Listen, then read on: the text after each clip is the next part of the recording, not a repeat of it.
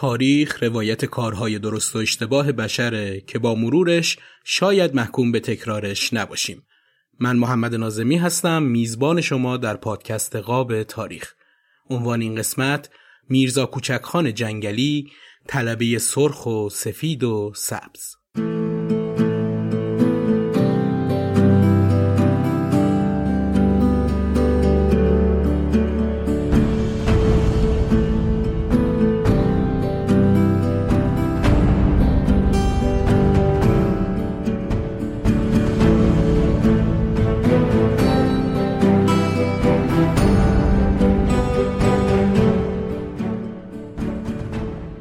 سلام.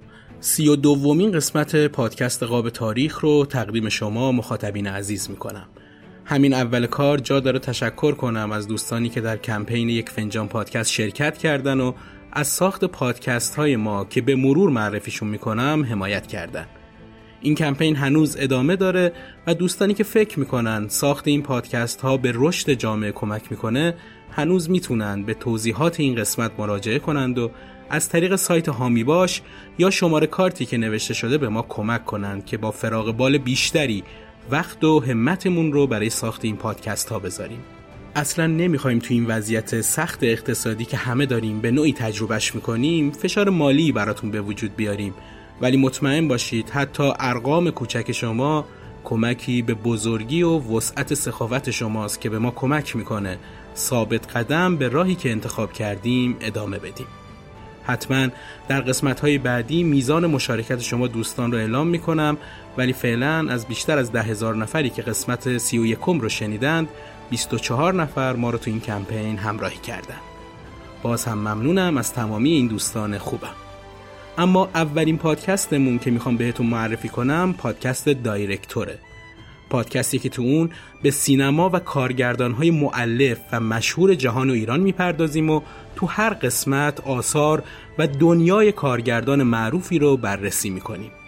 اگه علاقمند به سینما و این هنر جذاب هستید حتما این پادکست رو دنبال کنید که مطمئنم از شنیدنش پشیمون نمیشید. لینک کانال Castbox Director رو هم تو توضیحات این قسمت گذاشتم. ممنون که حوصله کردید و توضیحات ابتداییم که یکم مفصلتر از همیشه بود رو شنیدید. اما تو این قسمت پادکست قاب تاریخ با کمک گرفتن از مقاله جناب محمود پندار که تو سایت رویداد 24 منتشر شده از میرزا کوچکخان جنگلی صحبت می‌کنم. این رو هم بگم که حتما مد نظر داشته باشید که با توجه به وقت محدود پادکست نمیشه از تمام زاویه ها شخصیتی اون هم شخصیت پیچیده‌ای مثل میرزا کوچک رو معرفی کرد. حتما این قسمت رو به عنوان روزنی برای شناخت میرزا در نظر بگیرید و با مطالعه بیشتر نقص من در روایت رو جبران کنید. میرزا یونس استاد سرایی معروف به میرزا کوچکخان جنگلی کنشگر ملیگرای ایرانی و یه مبارز چپگرا در دوره انقلاب مشروطه رهبر انقلابی جنبش جنگل رئیس جمهور جمهوری شورایی سوسیالیستی ایران و سرداران معروف گیلک از اهالی رشت بود.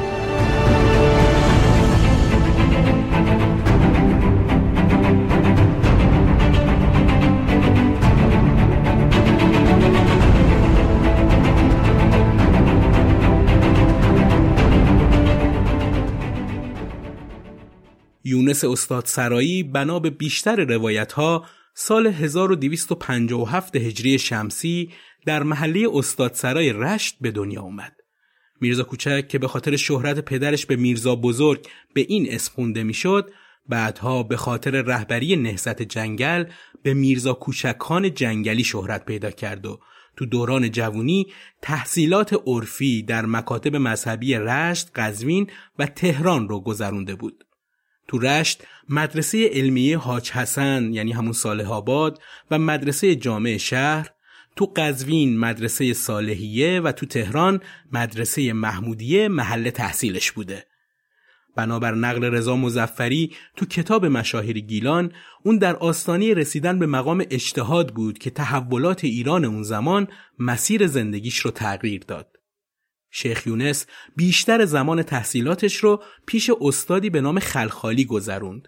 اون شدیدن تحت تاثیر استاد و حرفهای اون قرار گرفت.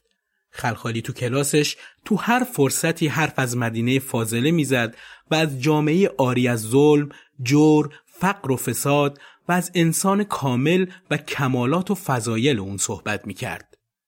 میرزا سال 1286 شمسی درست یک سال بعد از امضای فرمان مشروطه تو گیلان به صفوف آزادی خواهان ملحق شد و برای مبارزه با استبداد محمد علی شاه روانی تهران شد.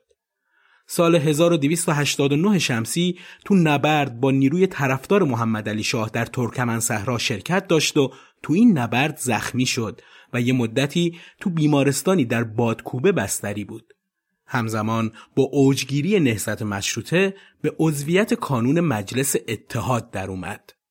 سال 1294 شمسی هیئت اتحاد اسلام از یک گروه 17 نفره تو رشت تشکیل شد که میرزا عضو مؤثرش بود. این هیئت هدفش رو خدمت به اسلام و ایران اعلام کرد و خیلی زود میرزا کوچکان رهبری هیئت رو بر عهده گرفت. بعد از اشغال نواحی شمالی ایران توسط روسیه تزاری هیئت اتحاد اسلام به مبارزه با ارتش تزار مشغول شد و یک گروه مسلح به عنوان فدایی تشکیل داد و روستای کسما رو تو ناحیه فومن مرکز کار خودش قرار داد و اونجا سازمان اداری و نظامی به وجود آورد.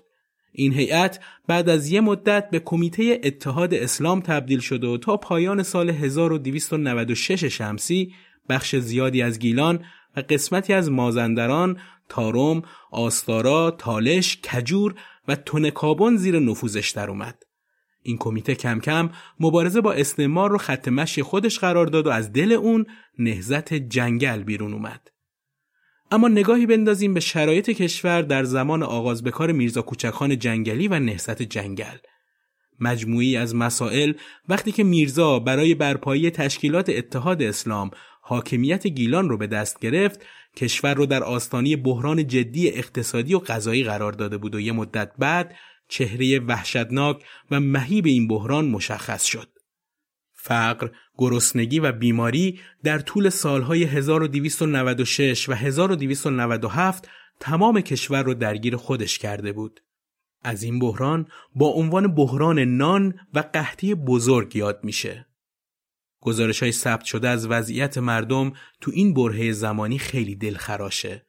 تو این دو سال طبق خوشبینانه ترین آمارها بیشتر از یه میلیون ایرانی از فرط گرسنگی و آثار جانبیش از بین رفتند.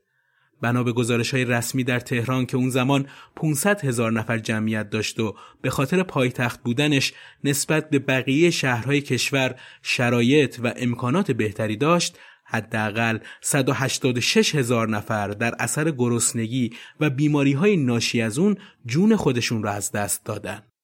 تو همچین اوضاع و احوالی که بیشتر از یک سوم جمعیت پایتخت بر اثر گرسنگی از بین میرن تشکیلات اتحاد اسلام به رهبری میرزا کوچکان تونست با اقداماتش گیلان رو از مواجهه شدن با این بحران بزرگ دور نگه داره. تو اسناد باقی مونده از اون دوره نوشته شده در مقایسه با وضعیت دهشتناک حاکم بر دیگر نقاط ایران در گیلان تحت نظارت کوچکان قحطی به گفته وزیر مختار آمریکا مهار شد. های مذهبی آمریکایی در رشت پول امداد را پس فرستادند و گفتند به دلیل تدابیر مؤثری که این ایلیاتی ها جنگلیان به کار گرفتهاند به کمک ما نیازی نبود.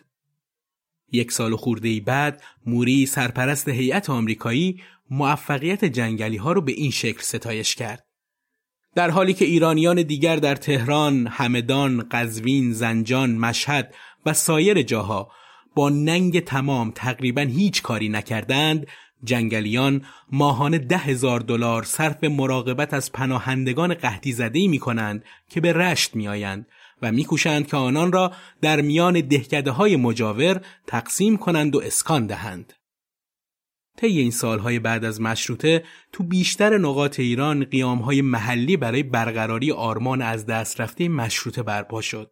این وسط اما موفقیت میرزا و یارانش برای اداره امور و رسیدن به اون اهداف به حدی زبان زده همه بود که خیلی ها رو از تمام کشور برای ملحق شدن به نهزت جنگل راهی اونجا کرد.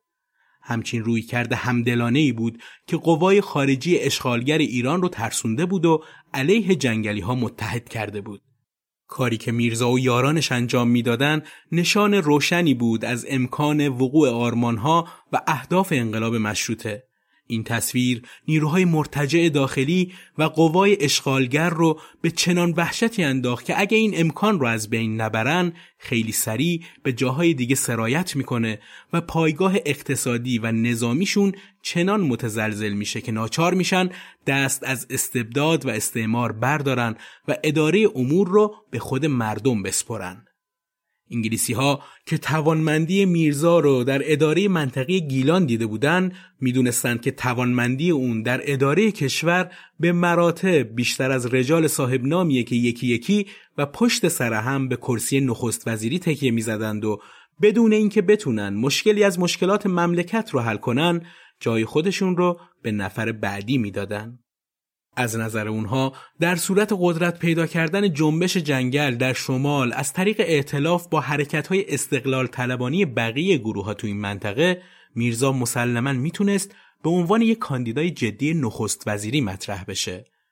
از طرفی نباید فراموش کرد که تو همین زمان حرکت های ضد انگلیسی در جنوب کشور هم جریان داشت که مهمترین اونها قیام تنگستانی ها بود. اما آوازی میرزا به مناطق جنوبی ایران هم کشیده شده بود و حتی بین علمای اون خطه حمایت هایی هم از جنبش جنگل شده بود.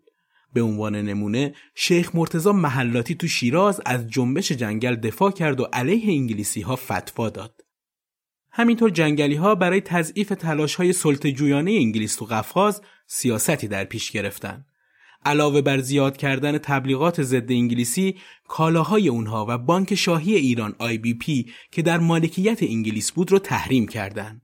اونها از مردم و بازرگانها خواستند اسکناس و سفته بانک شاهی رو قبول نکنن و به همه روابط تجاریشون با این بانک پایان بدن. در نتیجه بازرگانها پولهای خودشون رو که به صورت قران نقره بود از ترس شناخته شدن به طرفداری از انگلیس از بانک انگلیسی بیرون کشیدن. این فرار نقدینگی شعبه بانک شاهی در رشت رو وادار کرد تا از دفتر تهران درخواست حواله هرچه بیشتر پول کنه تا این شعبه بتونه همه دیونش رو در صورت لزوم تعدیه کنه.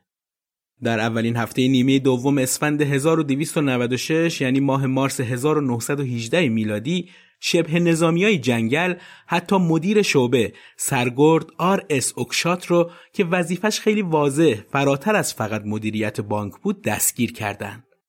بلافاصله بعد از این اقدام کنسول مکلارن که دفترش تو رشت به کانونی برای اجرای برنامه انگلیس تو منطقه تبدیل شده بود هم دستگیر شد. چون به کارکنای زیر دستش دستور داده بود که از پرداخت پول به مشتری ها خودداری و بانک رو تعطیل کنن.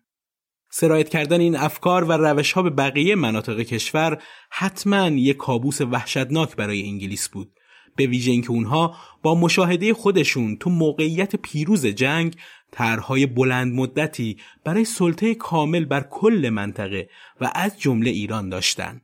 پس جنبش جنگل از نظر اونها یه مانع و تهدید بزرگ و غیرقابل چشپوشی به شمار می‌رفت که بدون هیچ شکی باید برچیده می‌شد. البته اونها قبل از شروع درگیری نظامی تلاش کردند تا از دو تا شیوه مرسوم خودشون برای دستیابی به سازش با میرزا استفاده کنند. اول به عنوان رشوه مبلغ نیم میلیون تومان به عنوان حق عبور نیروهای انگلیسی به جنگلی ها پیشنهاد شد که میرزا با خشم اون رو رد کرد. تو تلاش دیگرشون برای خرید میرزا انگلیسی ها پیشنهاد کردند که در ازای عبور نیروهاشون حاکمیت میرزا کوچخان رو بر ایالت گیلان به رسمیت بشناسن. وقتی که این حربشون به نتیجه نرسید انگلیسی ها بالاخره تهاجم به نیروهای جنگل رو از 23 خرداد 1297 شروع کردند و با وارد آوردن فشار سنگین نظامی جنگلی ها رو به عقد قرارداد صلح در عواست مرداد ماه همون سال وادار کردند. نکته جالب تو این زمان این بود که بعد از شروع تهاجم نظامی انگلیسی ها اونها در حالی که با اعمال فشار نظامی سعی می‌کردن یکی از موانع مهم پیش روی خودشون رو بردارن فشار سیاسی بر احمد شاه رو برای قبول کردن نخست وزیری وسوق و دوله هم شروع کردن و بالاخره موفق به تحمیلش در 21 تیر 1297 شدن. به این ترتیب با وجود انعقاد قرارداد صلح بین نیروهای جنگل و انگلیسی ها مجددا درگیری های نظامی بین اونها شروع شد و ادامه پیدا کرد. برای از بین بردن نهست جنگل وسوق الدوله وزیر احمد شاه و برادر احمد قوام 14 بهمن 1297 به وسیله سید محمد تدیون پیام صلحی برای میرزا فرستاد و از اون خواست که نیروی مسلحش را در اختیار دولت قرار بده اما میرزا قبول نکرد وسوق الدوله 18 اسفند 1297 تیمورتاش رو با اختیارات تام به استانداری گیلان فرستاد و خرداد 1298 کلونل استاروسلسکی فرمانده نیروی قزاق با اختیارات تام مأمور سرکوب نهزت گیلان شد. تو عملیات تسخیر رشت توپخانه و هواپیماهای نظامی انگلیس هم شرکت داشتند. قبل از حمله کلونل تکاچینکوف از تهران نامه تأمین برای میرزا نوشتند ولی میرزا قبول نکرد و بعد از درگیری های زیاد یه دست سران نهزت از جمله دکتر حشمت تسلیم نیروی دولتی در رشت شد. دکتر حشمت پزشک بود و به واسطه خدمات پزشکی محبوبیت زیادی تو لاهیجان داشت و از این محبوبیت استفاده کرده بود و یک گروه چند صد نفری به نام نظام ملی جمع کرده بود. نیروهای دولتی تصمیم گرفتند اون رو به خاطر نزدیک بودن به میرزا آزاد کنن تا اون میرزا رو مجاب کنه تا تسلیم بشه و اگه موفق شد یا نشد خودش رو بعد از ده روز معرفی کنه. اما دکتر حشمت بعد از برگشت به لاهیجان دچار شک و تردید شد و چون بعد از ده روز خودش رو تسلیم نکرد یه گردان مأمور دستگیری اون شد. اون با گردان دولتی درگیر و تعدادی از افراد نظام ملی هم کشته شدند. در نهایت دکتر حشمت دستگیر و تو دادگاه نظامی در چهار اردیبهشت 1298 محکوم به اعدام شد. تلاش های سیاسی همراه با دسیسه های اقتصادی انگلیسی ها برای زمین سازی عقد قرارداد 1919 با دولت وسوق تو تهران دنبال شد.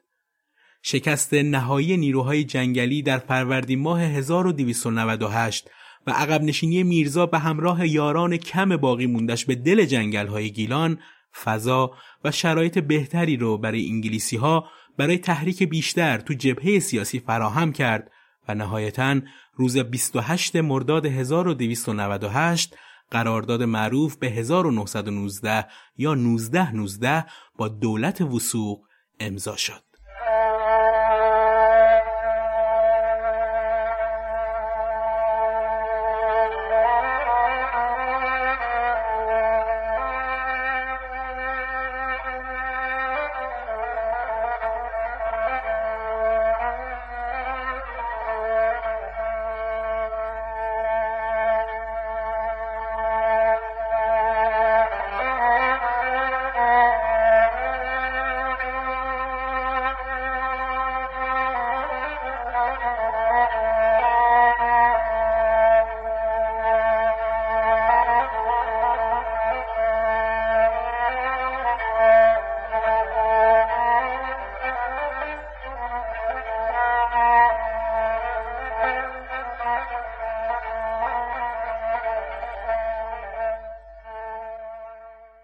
رابطه نهزت جنگل و رهبران انقلاب اکتبر روسیه هم موضوعیه که باید بهش توجه خاصی داشت.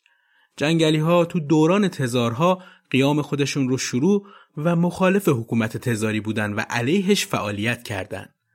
کمیته لنکران با ارسال نامه‌ای به میرزا که تو دشمنیش با انگلیسی ها شکی نداشتن ازش خواستن که فعالیت ها علیه این دشمن مشترک یعنی انگلیس بیشتر بشه. تو بخشی از این نامه اومده ما خوشوقتیم که به یاری کارگران و دهقانان آذربایجان قیام کرده ایم تا جمهوری مستقلشان را رونق و تحکیم بخشند ولی خوشبختی ما زائل می شود وقتی که می بینیم ملت نجیب ایران زیر چکمی برجوازی انگلستان دست و پا می زند. یگان مردی که در ایران به ضد برجوازی انگلستان قیام کرد تو هستی رفیق کوچکان تو جنگ را علیه انگلستان اعلام کردی تا بتوانی وطنت را از دست دزدان بریتانی نجات دهی. تمام ملت ستمدیده ایران دیدگان امیدشان به تو دوخته شده و از تو علاج درد و آزادیشان را می‌خواهند.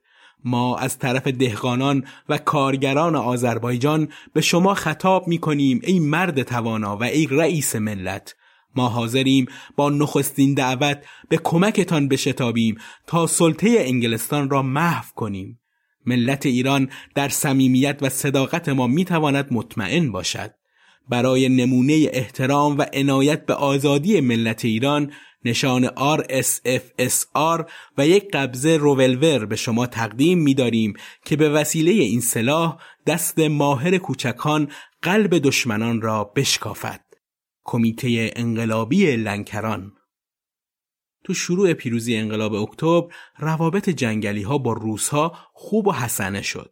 بعد از یه مدت روس ها سیاستشون رو تغییر دادن و دیگه از نهزت جنگل حمایت نکردن.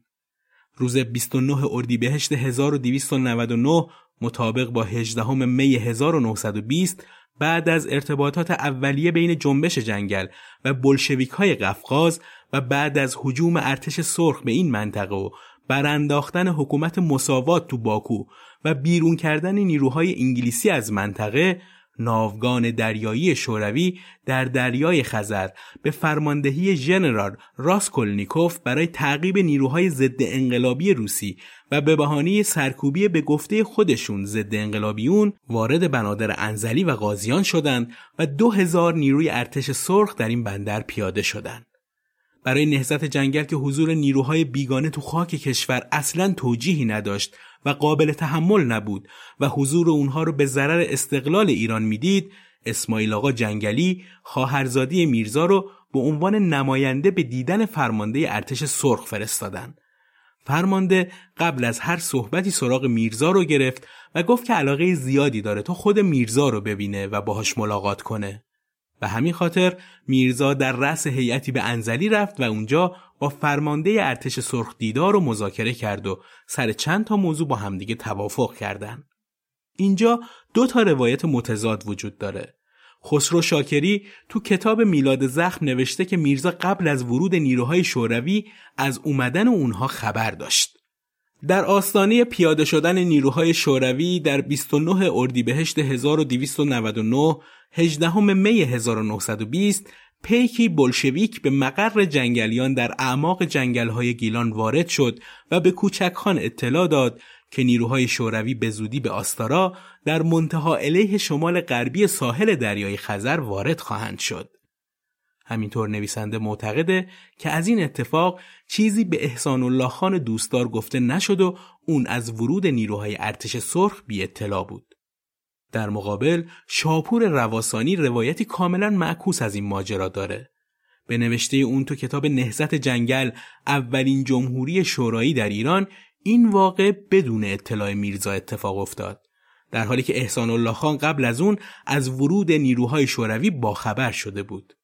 این روایت حکایت از اون داره که احسان الله خان با توجه به اینکه اندیشه های چپگرایانه داشت از همون اول ارتباطات مستقلی با نیروهای خارج از جنبش برقرار کرده بود و همین ارتباطات باعث شد اون به اتکای بلشویکا کم کم جناه چپ جنبش جنگل رو سازماندهی و جنبش جنگل رو دچار یه تفرقه و شکاف عمیقی کنه. یه پرانتز باز کنم و خیلی خلاصه بگم که احسان الله خان دوستدار متولد سال 1263 و فوت شده در 19 اسفند 1317 ملقب به رفیق سرخ سیاستمدار انقلابی ایرانی و دومین چهره برجسته جنبش جنگل و رهبر جناح رادیکالش بود.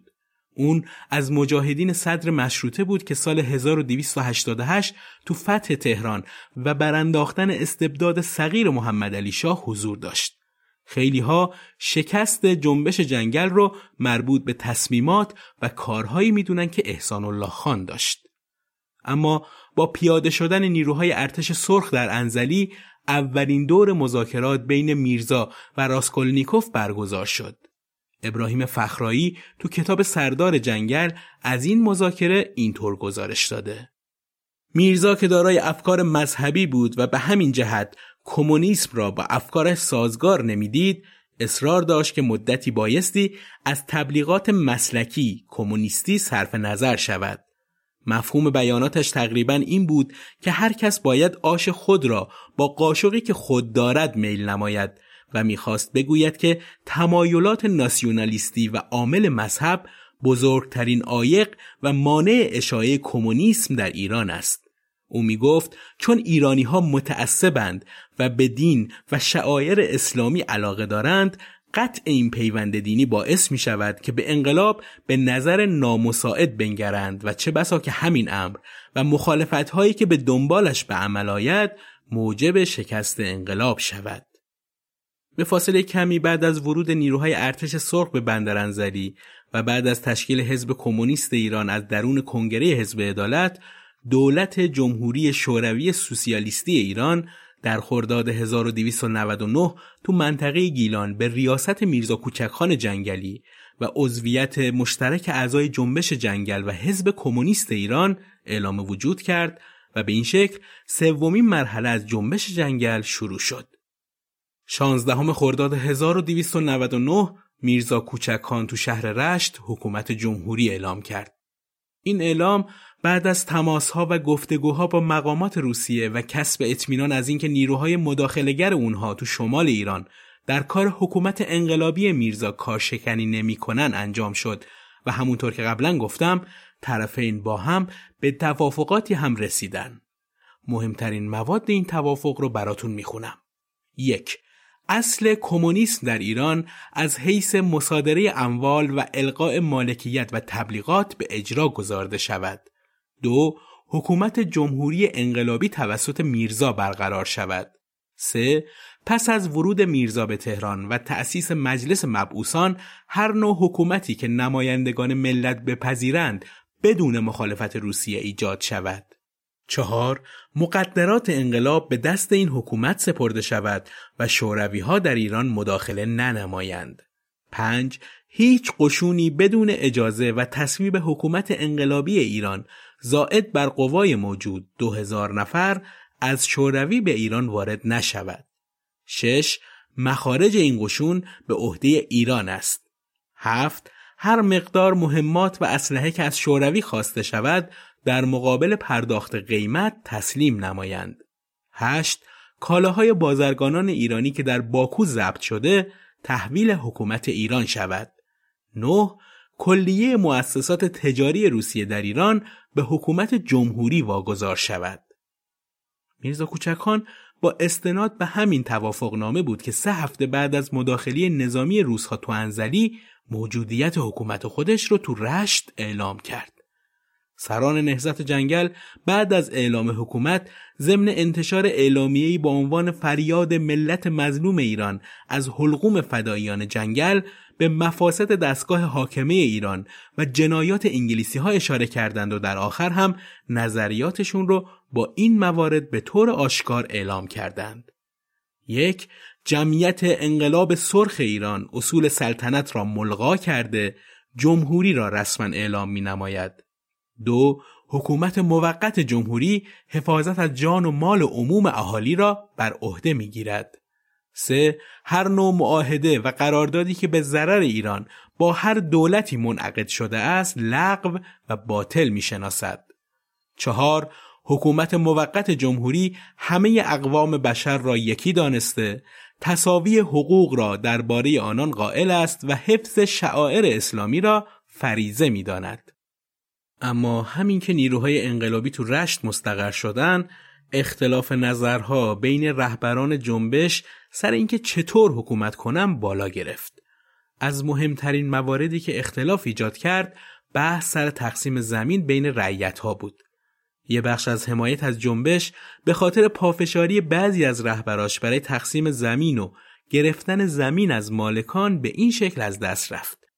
از طرف دیگه همزمان با پیاده شدن ارتش شوروی در خاک ایران چند نفر از اعضای حزب عدالت باکو هم کم کم وارد گیلان شدند و سازمان حزبیشون رو تو رشت دایر کردند که روزنامه کامونیست به مدیریت سید جعفر جوادزاده مبلغ و ارگان حزب بود. اسم حزب رو عدالت گذاشتند و افراد شناخته شده حزب اینها بودند. اسدالله غفارزاده، زاخاریان، علیزاده، آقایوف و چند نفر دیگه که بیشتر فعالیتشون برگزاری میتینگ و فعالیت حزبی صرف بود. اما با همین اقداماتشون باعث شدن میرزا 18 تیر 1299 معترضانه رشت رو ترک کنه و به فومن بره. میرزا اعلام می‌کنه تا وقتی که اعضای حزب عدالت از پرخاش و ستیز جویی و تبلیغات مرامی دست بر ندارن به رشت نمیاد. بعد از خروج قهرامیز میرزا کوچکخان و رفتنش از رشت اعضای حزب عدالت که بعضی از اونها مثل احسان الله خان و خالو قربان قبلا از دوستای نزدیک میرزا بودن میرزا رو مرتجع دونستند و تصمیم گرفتن که کودتا کنند. کودتایی که البته انگار از قبل نقشش ریخته شده بود. نقشه کودتا که به کودتای سرخ معروف شد این بود که میرزا یا باید کشته و یا دستگیر بشه و از رهبری انقلاب کنار بره. میرزا که تا حدی از هدف اعضای حزب و نقشه اونها باخبر شده بود به جنگل رفت. فروردین 1300 احسان الله خان که حالا اداره شهر رش رو به عهده داشت از همه ادارات سرکشی و همه جا اعلام کرد که وطن در خطر افتاده و میبایستی همه اعضا و اجزای ادارات اسلحه بردارند. کسی جرأت نداشت که در مقابل احسان الله خان اظهار وجودی کنه چون تیرباران و اعدام جزو کارهای روزمره بود. عوامل کودتا برای دستگیری میرزا با توپخانه به جنگل حمله کردند که میرزا دستور داد جنگلی ها بدون مقاومت و زد و خورد عقب بکشند. ضمنا برای باخبر شدن زمامدارای مسکو لازم دید نماینده های پیش لنین بفرسته و اون را از اتفاقاتی که تو گیلان میفته باخبر کنه. کودتای رشت رو بلومکین اداره می‌کرد که نماینده چکای شوروی توی گیلان بود. متعاقب وقوع کودتا هیئت دولت انقلابی به سرکمیسری احسان الله خان تشکیل شد که برنامه های دولتش این بود. تشکیل ارتش ایران مانند ارتش سرخ روسیه و حمله به تهران لغو اختیارات مالکان و امها اصول ملوک و توایفی و رفع احتیاجات اصلی کارگران شهر و دهات اما نتایج ملموس کودتا این موارد بود حریق بازار رشت که اموال تعداد زیادی از بازرگانان سوخت و غارت شد و صدها هزار تومان زیان بهشون وارد شد. عقب نشینی میرزا به سسار و دوالکو در مقابل تهاجم عوامل کودتا. ضبط اموال ساکنان رشت به وسیله حاکم دولتی و تهدید به پرداخت پول با کندن قبر و اعلام اینکه اگه پرداخت نداشته باشن زنده به گور میشن. اولین حمله کودتاچی ها به جنگلی ها همینطور که گفتم با عقب نشینی جنگلی ها همراه بود. جنگلی ها که این عقب نشینی رو اهانت به خودشون می‌دونستن و از اونجایی که تو نامه های رفیق مدیوانی به میرزا بویی از سازش و صلح به مشام نمی رسید تصمیم گرفتن که دیگه از روش قدیمی میرزا یعنی عقب نشینی استفاده نکنن. از اون طرف عوامل کودتا و مهاجمای روس از پسیخان گذشته بودن و به جمعه بازار رسیده بودن و چون مجبور بودن از رودخونه بگذرن و اون زمان پلی وجود نداشت برای همین از نظر جنگلی ها زمان مناسبی برای دفاع بود.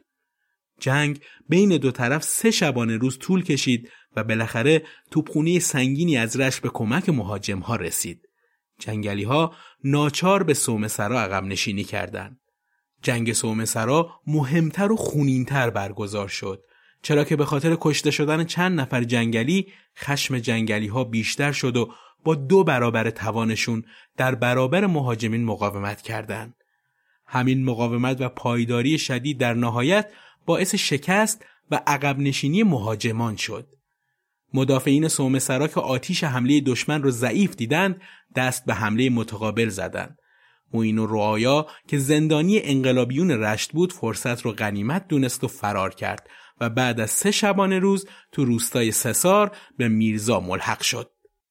تو این گیرودار خیلی از جنگلی ها دستگیر و یا کشته شدند و سلاح و مهمات و اموالشون غارت شد. از این درگیری داخلی قوای دولت استفاده کرد و سعی کرد رشت رو در اختیار خودش بگیره ولی این حمله با بی احتیاطی انجام شد. یک کشتی جنگی روسی از پشت حسن رود و در محلی موسوم به انارکله نیروی مهاجم رو به توپ بست و تعدادی سرباز رو اونجا پیاده کرد. جنگ وارد نقطه حساسی شد و از هر طرف آتش و مرگ میبارید. با قلع و غم شدن آتریاد همدان دوباره این نیروهای احسان الله خان بودند که اداره شهر رشت رو به دست گرفتن. قرار شد یه عضو کمیته اجرایی حزب برای بررسی اوضاع گیلان و تحقیق درباره علتهای به وجود اومدن اختلافات به گیلان بیاد.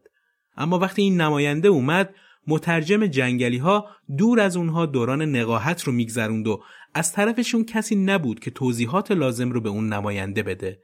به خاطر همین اعضای حزب عدالت یک طرفه به قاضی میرن و میرزا رو مقصر اتفاقاتی که افتاده بود اعلام می‌کنن. برای کامل کردن نقششون هم وقتی نماینده های جنگل که بعد از دوران نقاهت هوشنگ برای دیدن نماینده به شهر راهی شده بودند وقتی وارد انزلی میشن دستگیر و تمام اسناد همراهشون مصادره میشه.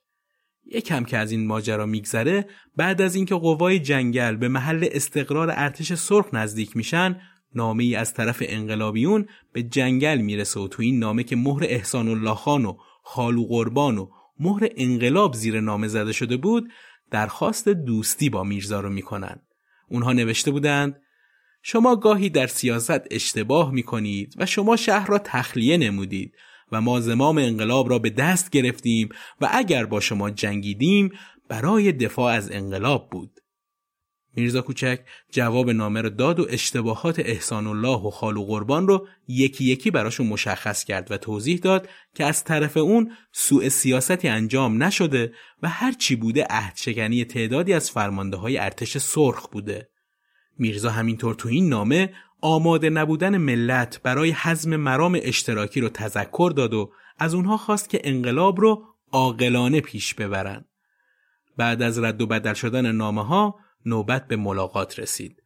خالو قربان و احسان الله خان برای دیدن میرزا به فومن رفتند.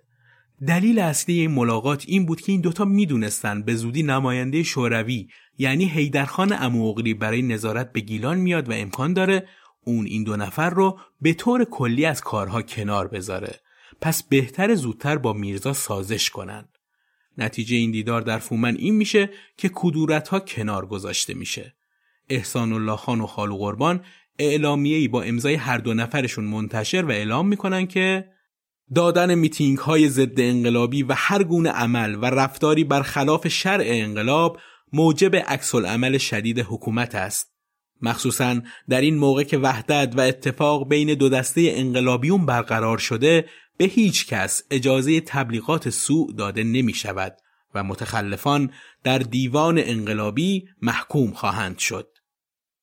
بعد از ورود حیدرخان اموغلی با یک کشتی اسلحه به گیلان کمیته انقلابی با شرکت خود اون تشکیل شد که هفته دو بار تو ملاسرا جلسه تشکیل می‌دادن و امور رو بررسی می‌کردن. حیدر اموغلی تو بررسی های مقدماتیش تشخیص داد اگه احسان الله خان تو کمیته باقی بمونه دوباره با اقداماتش باعث اختلاف و دو دستگی میشه برای همین هم راضی نبود اون تو کمیته باقی بمونه احسان الله خان هم با اینکه ظاهرا از ورود اموغلی خوشحال بود اما باطنا ناراحت بود چون مطمئن بود با اومدن حیدرخان دیگه سررشته امور تو دستهای اون نیست حیدرخان قبلتر با نیروهای نهضت جنگل در ارتباط بود و نفر اصلی ایجاد ارتباط بین نیروهای انقلابی ایران بود. یکی از راهکارها برای رسیدن به اهداف حزب از نظر دوستان و همفکرای حیدرخان که باعث شد با جنگلی ها ارتباط مستقیم ایجاد کنه این راهکار بود.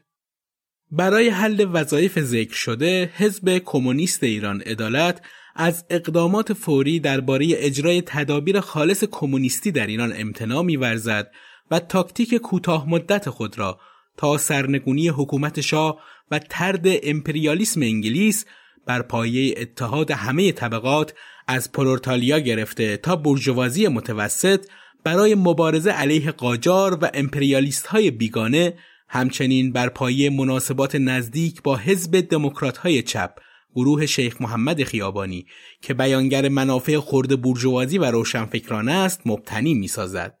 همچنین حزب کمونیست ایران خواهان همکاری با رهبران سرشناس آزادی بخش ملی مانند میرزا کوچکخان و امثال اوست. روزنامه ایران سرخ ارگان شورای تبلیغات در تاریخ یکشنبه 26 اردیبهشت 1300 درباره دوستی دوباره اعضای جنگلی ها اینطور نوشته بود. ما با رفقای عزیز قدیم خودمان رفیق میرزا کوچک و سایرین اصلاح کردیم. دشمن آتش پرست بادپیما را بگوی خاک بر سر کن که آب رفته باز آمد به جوی. خاطر عموم را مستحضر می دارد نتیجه اصلاح چنین شد. اعضای کمیته انقلاب مرکزی آزاد کننده ایران عبارت خواهند بود از اشخاص زیل کوچکخان، خالو قربان، حیدرخان امو اغلی، محمدی، احسان الله خان. روزنامه عدالت روز جمعه 28 مرداد 1300 از جانب کمیته انقلاب ایران هیئت دولت جمهوری شوروی گیلان رو اینطور اعلام می‌کنه میرزا کوچکخان سرکمیسر و کمیسر مالیه هیدرخان امو اغلی کمیسر خارجه خالو قربان کمیسر جنگ میرزا محمدی کمیسر داخله سرخوش کمیسر غذایی احسان الله خان با شور انقلابی که داشت نمی‌تونست آروم بگیره و چون از عضویت تو کمیته انقلاب برکنار شده بود برای اینکه اعضای کمیته جدید مخصوصا حیدر اموغلی رو در برابر عمل انجام شده قرار بده تصمیم می‌گیره به تهران حمله و پایتخت دولت سلطنتی رو تصرف کنه گفته میشه این فکر رو ساعد و دوله پسر سپه سالار محمد ولی خان تونکابونی تو سر احسان الله خان انداخت که اون زمان موقتا از تهران اومده بود و احتمالا مأموریتش هم این بوده که احسان الله خان رو به فکر فتح تهران بندازه. پیشنهاد ساعد و دوله این بود که اگه از تونکابون به تهران حمله بشه موفقیت قطعیه و خود اون حاضر نیروهای چریکش رو در اختیار بذاره و تو همچین افتخاری شرکت داشته باشه. احسان الله خان که از اشتیاق تسخیر تهران سر از پا نمیشناخت فریب وعده های ساعد و دوله رو خورد. برای همین با تجهیز سه هزار روس و ایرانی به سمت تهران حرکت کرد و هنوز از پل زغال دور نشده بود که نیروی قزاق و واحدهای جنگی ساعد و دوله اون رو محاصره کردند و جنگ سختی بینشون در گرفت که نتیجهش تار و مار شدن نیروهای احسان الله خان بود. اون که به زحمت جونش را از خطر نجات داده بود به رشت برگشت و نیروی متواری شده اون رو ساعد و دوله خلع سلاح کرد. این واقع مربوط به اردیبهشت ماه 1300 بود یعنی زمانی که روس و انگلیس درباره مسئله ایران به توافق رسیده بودن و روتشتن سفیر شوروی وارد ایران شده بود روتشتن وقتی خبر نزدیک شدن احسان به پایتخت رو میشنوه با تعلیماتی که از طرف زمامدارای شوروی برای تموم کردن انقلاب گیلان داشت کسایی رو محرمانه پیش فرمانده های روس احسان فرستاد و به اونها دستور داد خودشون رو فوری از معرکه کنار بکشن. این مطلب از اونجا معلوم شد که فرماندهان روس همراه احسان الله خان وقت حمله قزاقهای دولت به هیچ وجه عکس عملی از خودشون نشون ندادن. احسان الله خان که بعد از شکست متوجه دسیسه ساید و دوله میشه قول میده که از اون انتقام بگیره اما برای این کار یک کمی دیر شده بود.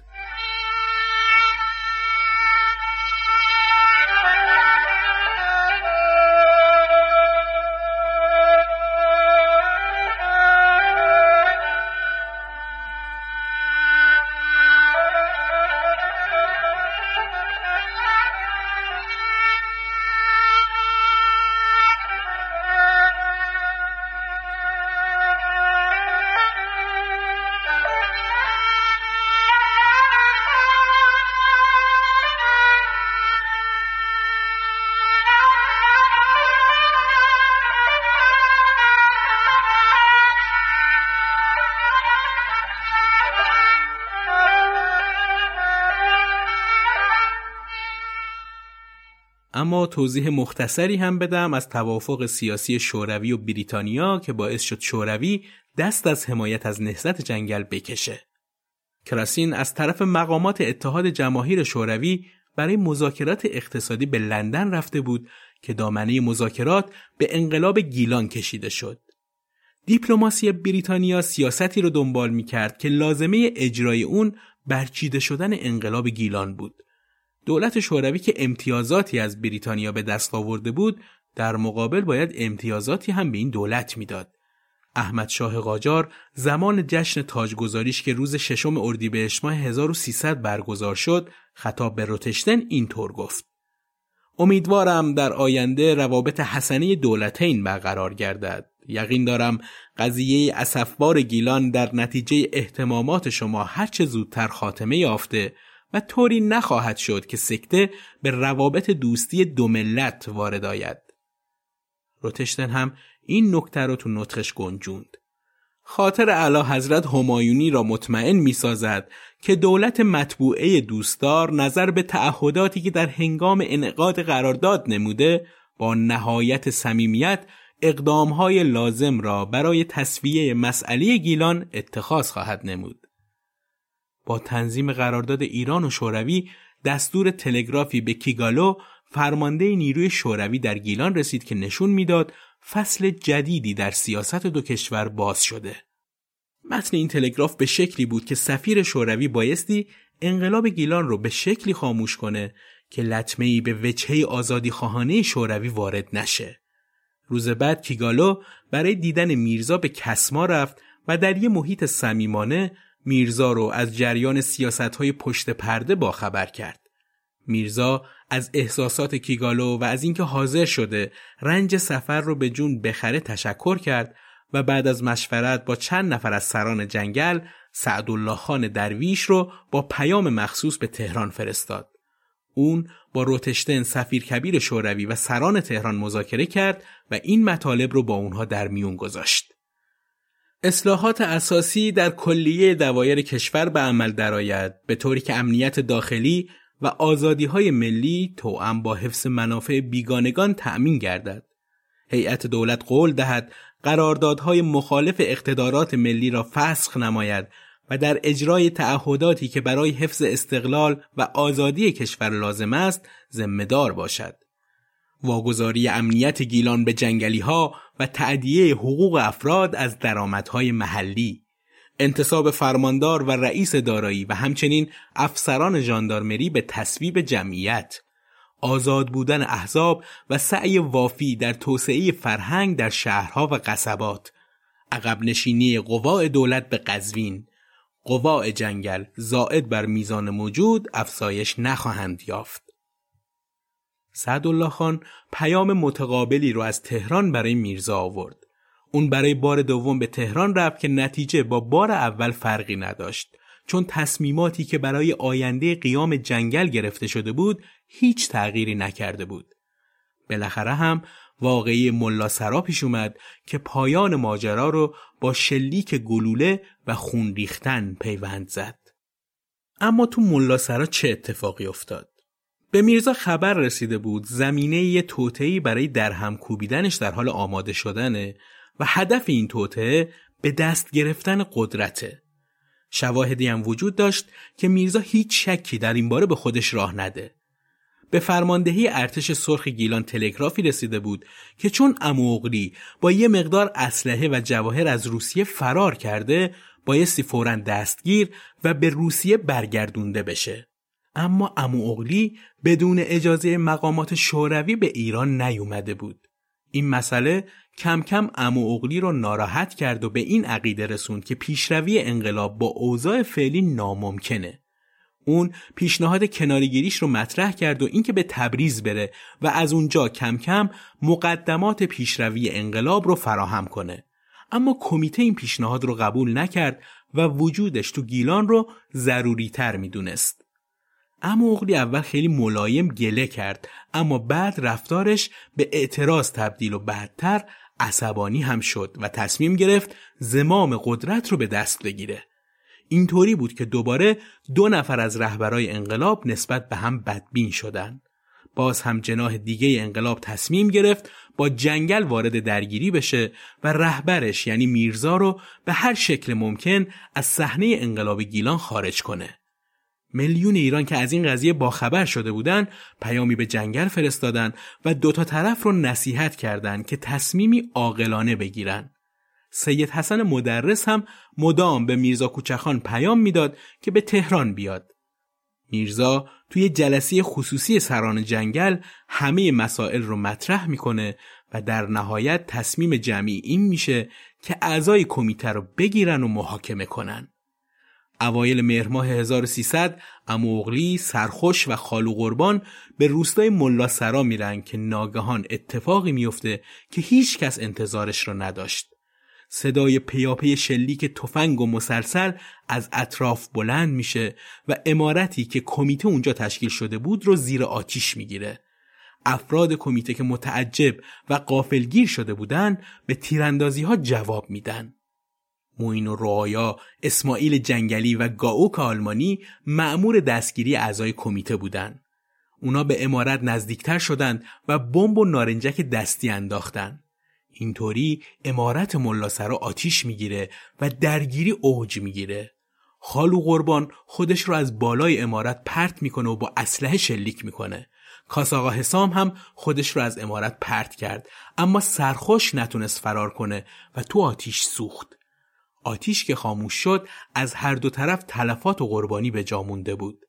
حیدر اموغلی که از این اتفاقات زیاد دیده بود خودش رو تا پسیخان رسوند اما اونجا میشناسنش و دستگیرش می‌کنن. خالو قربانم فرار کرد و سه شبانه روز خودش رو تو جنگل مخفی کرد و بعد به رشت رفت. اما اغلی رو به کسما فرستادند و چند روزی همونجا نگهش داشتن. اون حق ملاقات داشت اما اکثر اوقات جز فوش و بد و بیراه نسبت به میرزا چیزی نمی‌گفت.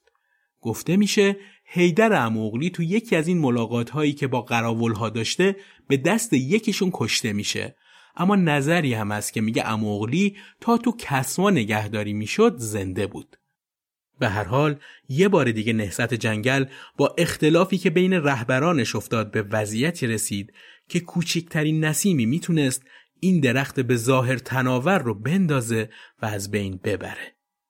روزنامه جنگل ارگان رسمی نهضت جنگل به نظر بهترین منبع برای شناخت تفکرات، عقاید، نظرات، جهانبینی و استراتژی میرزا و یارانشه.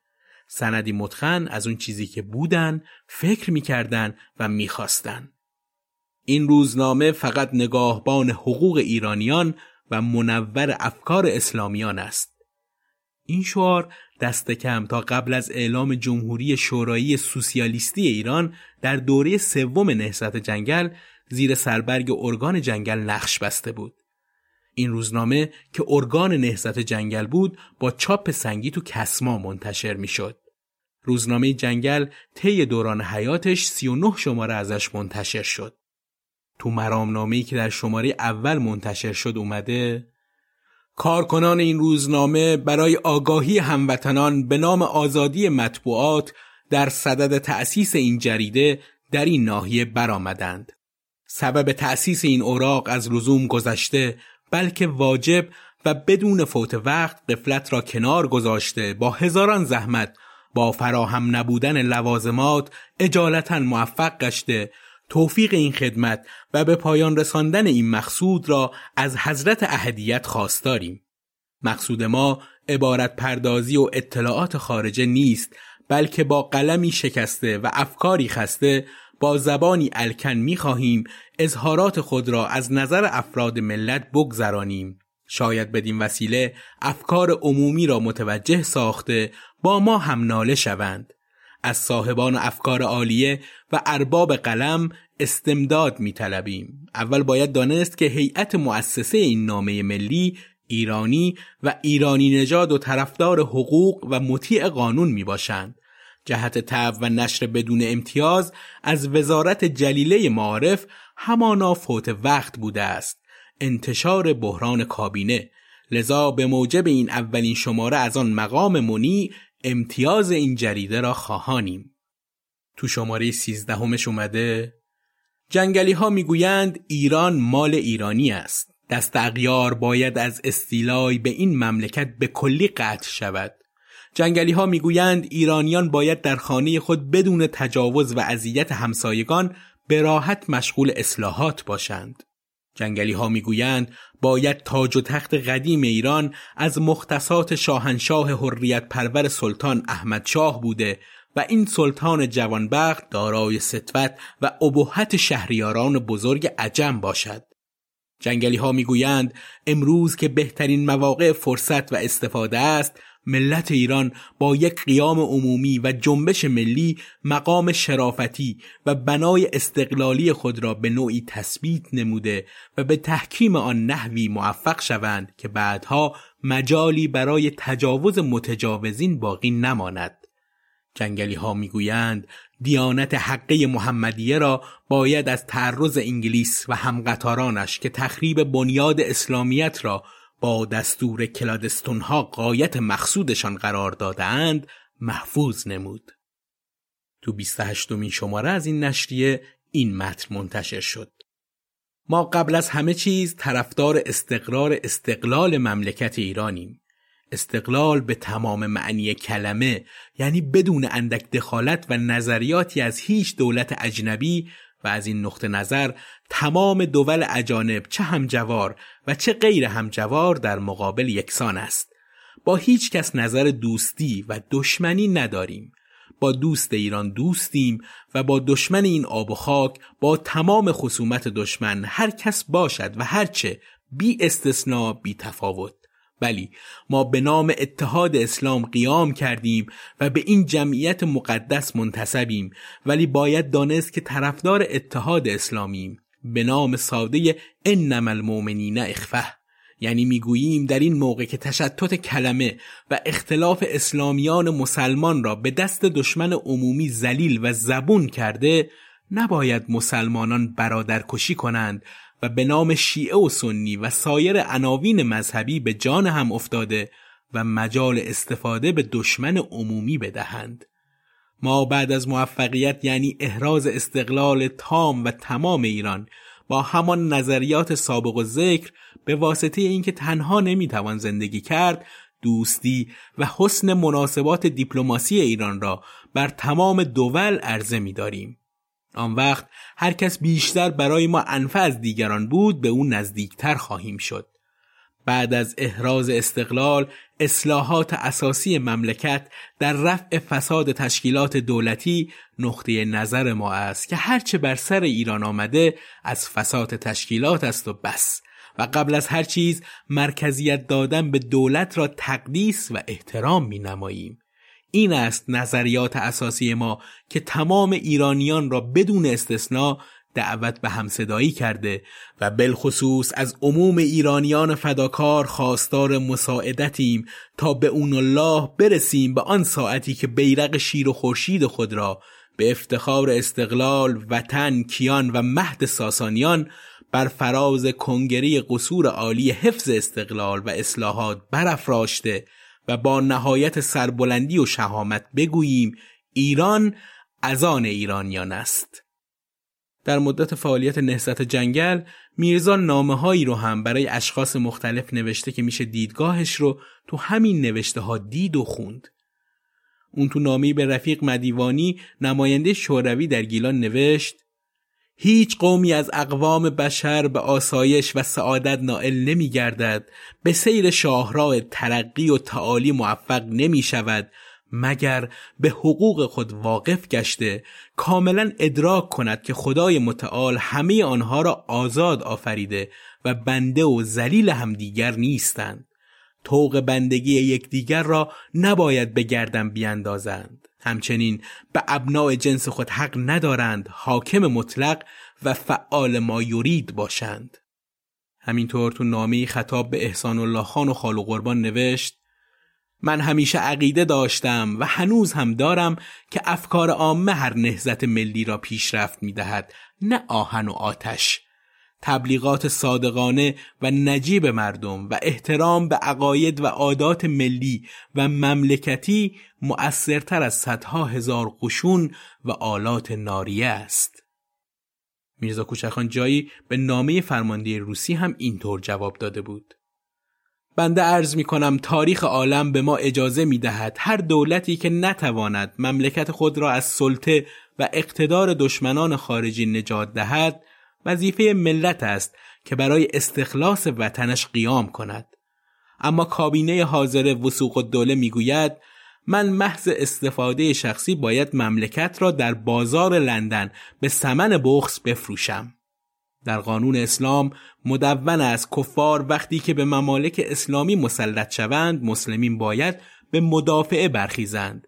ولی دولت انگلیس فریاد می کند من اسلام و انصاف نمی‌دانم و باید دولت ضعیفه را اسیر آز و کشته مقصود مشعوم خود سازم. بنده می‌گویم انقلابات امروزه ما را تحریک می کند مثل سایر ممالک دنیا در تمام ایالات ایران اعلان جمهوریت بر طبق مرام سوسیالیست ها داده و رنجبران را از دست راحت طلبان برهانیم. ولیکن درباریان تندر نمی‌دهند که مملکت ما با قانون مشروطیت از روی پروگرام دموکراسی اداره گردد. نظر بعضی از چهره ها رو هم درباره میرزا کوچکان بررسی کنیم. کشیش چارلز ماری مبلغ مسیحی مقیم رشت درباره میرزا می نویسه می‌خواهم کلامی درباره میرزا کوچکان بگویم.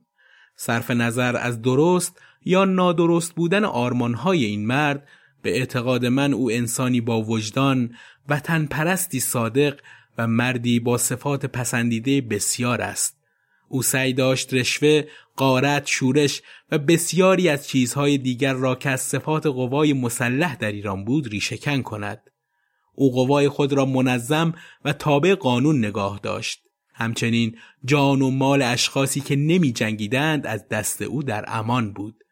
بعد از نبرد منجیل شایعات فراوانی بر سر زبانها افتاد که کوچکان به عبس بودن جنگ پی برده و تلاش می کند تا همقطارانش را از جنگیدن باز دارد ولی کسی به حرفش گوش نمی کند. طرفدارانش او را بیشتر نه به خاطر تحور و تواناییش در جنگ بلکه به خاطر مهربانیش، عشقش، صداقت بیشاعبش، دقدقش برای رفاه و سعادت کشور، عدالتش و حقیقت جوییش تحسین می کنند. فیلیپ روشار نویسنده و تاریخ شناس می نویسه جنگلی ها خواهان بودند که بهره برداری از منابع کانی ملی به وسیله بیگانگان پایان یابد و سرمایه ملی در راه توسعه صنعت ایجاد راه آهن کارخانه های نساجی و چرمسازی ملی به کار رود و بالاخره نظام آموزشی نو و همچنین بیمارستان ها و آزمایشگاه های مناسب پدید آید. دکتر حشمت از یاران نزدیک میرزا درباره اون اینطور گفته میرزا کوچکان یک مرد به تمام معنا مسلمان بوده و تا به حال دامنش به بیعفتی و بیدینی و دزدی و خیانت آلوده نشده است. این شخص است که آرزو دارد اسلام را به علای درجه استعلا ببیند. دیانت اسلام را به تمام معنا قبول کرده و برای اجرای قوانین آن لباس مجاهدت بر تن نموده است.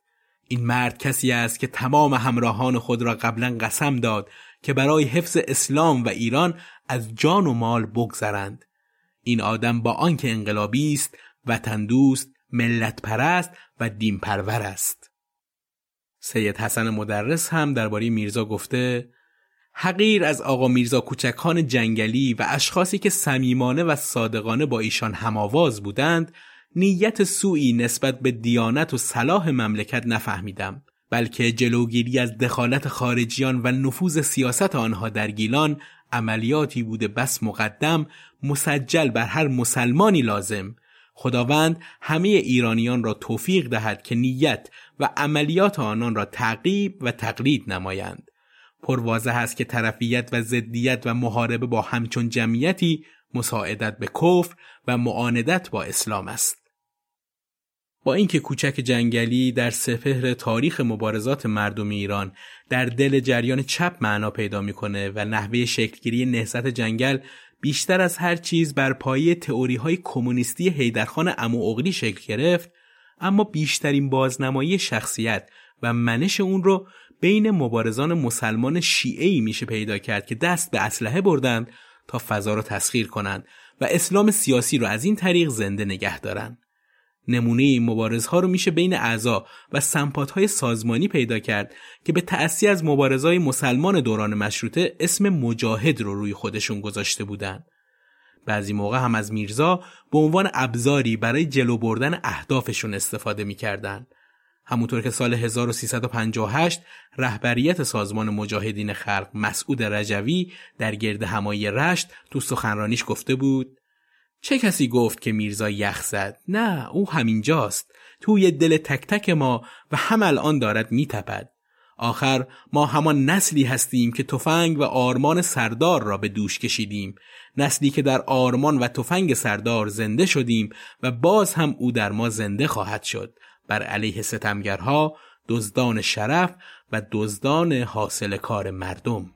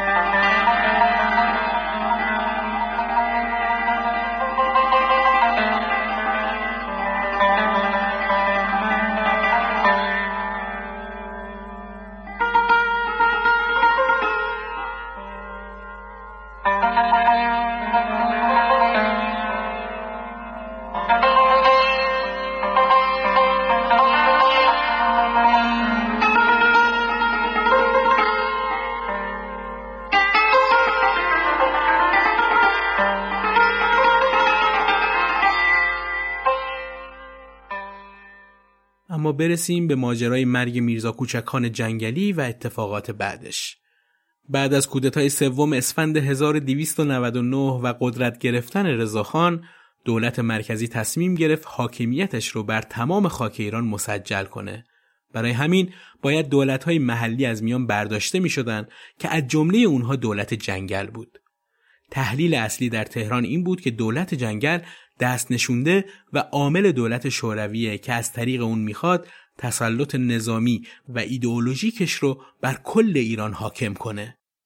اواخر مهر 1300 به فرمان احمدشاه قاجار قوای دولتی بریگاد قزاق به سرکردگی سردار سپه رضاخان برای سرکوب قوای جنگل آزم رش شد و چندین برخورد جنگی بین دوتا قوا به وجود اومد که بعضی اوقات نیروهای دولتی پیشروی و گاهی هم عقب نشینی می‌کردند. در نهایت با مذاکراتی که پشت پرده انجام شد قوای سرخ شوروی خاک گیلان و بندرانزلی رو ترک کردند. نیروهای خالو قربان در رشت تسلیم قوای سردار سپه شدند و بخش چپگرای جنگل یعنی احسان الله خان که تو لاهیجان مستقر شده بودند نهایتا از انزلی به خاک شوروی فرار کردند. در خلال این جنگ ها میرزا با قوای جنگلیش تو زیده فومنات حضور داشت که بیطرف مونده و تو فکر تجدید قوا بود. رضاخان می‌خواست سلسله قاجاریه را از بین ببره. برای همین جذب اشخاصی مثل میرزا که بین مردم محبوبیت ویژه‌ای داشتن می‌تونست در راه رسیدن به هدفش کمک بزرگی باشه. اما تلاش قزاقها به فرماندهی سردار سپه برای مذاکره با میرزا و دعوت اون به مرکز نتیجه نداد و بنا به دلایل زیادی مذاکرات شکست خورد. یکی از این دلایل وفا نکردن غذاهای قبل از رضاخان به عهدشون بود که تعدادی از جنگلی ها مثل دکتر حشمت و یارانش رو فریب داده بودند و بعد از تسلیم شدن اونها به قشون غذاق اونها رو کشته بودند. در آخرین روزهای آبان 1300 قوای قزاق دولتی رضاخان سردار سپه با نیروهای تسلیم شده خالو قربان سید جلال چمنی، کربلای نقره آلیانی و همینطور خانهای محلی، سردار مختدر تالش و میرزا یوسف خان شفتی متحد شدند و همگی از فرصت استفاده کردند و با حملات پرتعدادشون نیروهای جنگل رو در جنگلهای آلیان وادار به عقب نشینی کردند که بعضی از سران تسلیم یا مخفی شدند. میرزا بعد از ده روز پنهان شدن همراه با دوست قدیمیش گاوک معروف به هوشنگ به سمت حامی همیشگیش عظمت خانم فولادو حاکم خلخال راهی کوههای تالش شد. قوای حکومتی گیلان چهار روز اونها رو تعقیب کردند تا تنگه های ماسال به ارتفاعات رسیدن. اونها روز جمعه 11 آذر 1300 تو گردنه های گیلان گرفتار بوران و طوفانی شدید شدند و هر دو یخ زدن و مردن. همینقدر کوتاه. اما ماجرای بعد از مرگ میرزا کوچک خان طولانیه. خبر مرگ میرزا به برادر امیر تالش رسید که نیروهاش راه رو به میرزا بسته بودن. محمد خان سالار شجاع به همراه تفنگچیهاش راهی گیلاوان شد تا جلوی دفن میرزا به دست اهالی رو بگیره. به رضا اسکستانی تفنگچی اهل اسکستان خلخال دستور داد سر میرزا رو از تنش جدا کنه و پیش امیر تالش در ماسال ببره. اسکستانی سر میرزا رو از ماسال به رشت برد و تسلیم فرمانده نظامی گیلان کرد. مردم گیلان جسد بی سر میرزا رو به خانقاه بردن و با برگزاری مراسم سوگواری توی گورستان خانقاه دفن کردند. سر بریده میرزا رو احتمالاً به دستور سردار سبه تا مدتها کنار سربازخونی رشت جایی معروف به انبار نفت نوبل جلوی دید مردم قرار دادن تا نشونی باشه از اقتدار حاکم جدید و ترس در دل مردم بیفته تا آینده حکومت جدید از همچین مقاومتهایی مسون بمونه. بعدتر خالو قربان که حالا از نزدیکان سردار سپه بود سر میرزا رو تحت الحفظ به تهران پیش سردار سپه فرستاد و به دستور اون در گورستان حسن آباد تهران دفنش کردند. بعد یکی از یاران قدیم میرزا کاساقا حسام محرمانه سر میرزا را از گورکن تحویل گرفت به رشت برد و تو سلیماندارا به خاک سپرد. 20 سال بعد در شهریور 1320 بعد از استعفای رضاخان از سلطنت و به تخت نشستن محمد رضا مردم گیلان خواستند که طی تشریفات شایسته‌ای جسد میرزا را از خانقاه گیلان به رشت بیارن و کنار سرش دفن کنند که البته با سرکوب نیروهای حکومتی مواجه شدند. اما بالاخره برای جلوگیری از بالا گرفتن تنش جسد رو با سرعت به رشت منتقل و کنار سرش دفن کردند. تلگراف رئیس قوای حکومتی گیلان به سردار سپه رضاخان میرپنج در توضیح مرگ میرزا و اتفاقات اطرافش شاید نشان روشنی از کلیت ماجرا باشه.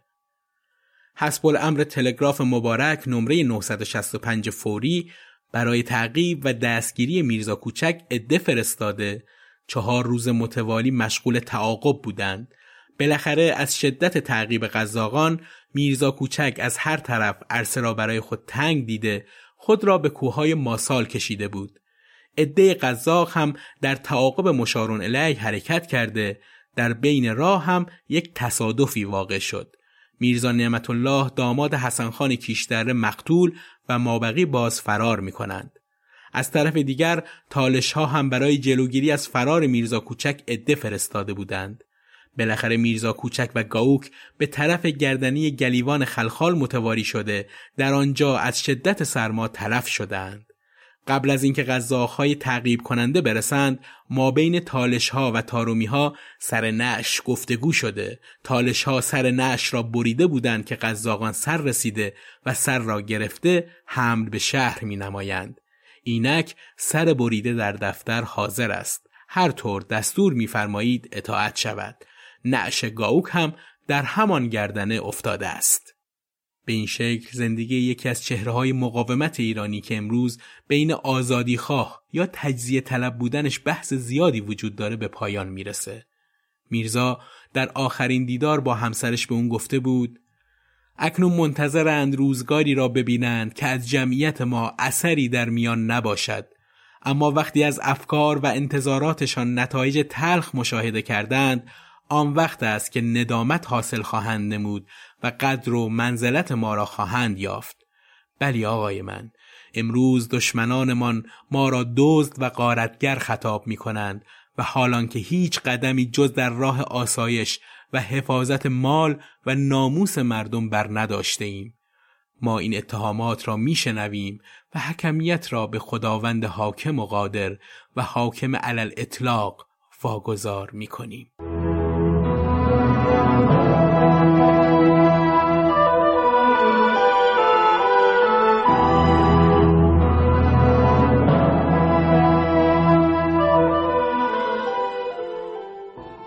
به پایان سی و دومین قسمت از پادکست قاب تاریخ رسیدیم. وقت محدود این پادکست و زندگی پرماجرای میرزا کوچکان اجازه نداد که بیشتر و مفصلتر از این شخصیت صحبت کنم. اما همونطور که در اول این پادکست گفتم امیدوارم که مطالعه بیشتر شما عزیزان نقص من رو در روایت جبران کنه. ممنون میشم که توضیحات این قسمت رو بخونید در کمپین یک فنجان پادکست شرکت کنید و پادکست های دیگمون که لینکش در توضیحات قرار داره رو دنبال کنید. افتخار من و همراهان من در تولید این پادکست همراهی و مشارکت شما در ساخت این پادکست هاست. ممنون از اینکه همراهمون هستید. روز روزگار خوش. چقدر جنگل ملت